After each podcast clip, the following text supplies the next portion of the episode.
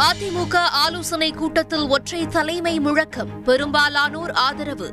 பொதுக்குழுவில் இறுதி முடிவு எடுக்கப்படும் என்று முன்னாள் அமைச்சர் ஜெயக்குமார் இன்று விளக்கம். குடியரசுத் தலைவர் தேர்தல் தொடர்பாக மம்தா பானர்ஜி தலைமையில் நாளை எதிர்க்கட்சிகள் ஆலோசனை.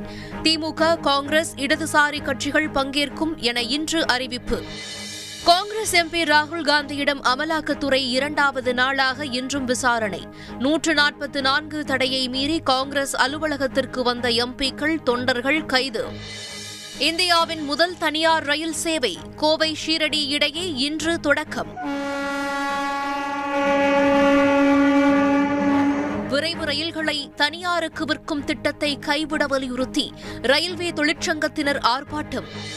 இந்திய ராணுவத்தில் நான்கு ஆண்டுகள் மட்டுமே பணிபுரியும் வகையில் புதிய ஆள் சேர்ப்பு கொள்கை மத்திய அமைச்சரவை இன்று ஒப்புதல்.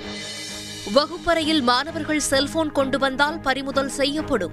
எக்காரணத்தை கொண்டும் திருப்பித் தரப்பட மாட்டாது என்றும் அமைச்சர் அன்பில் மகேஷ் இன்று திட்டவட்டம்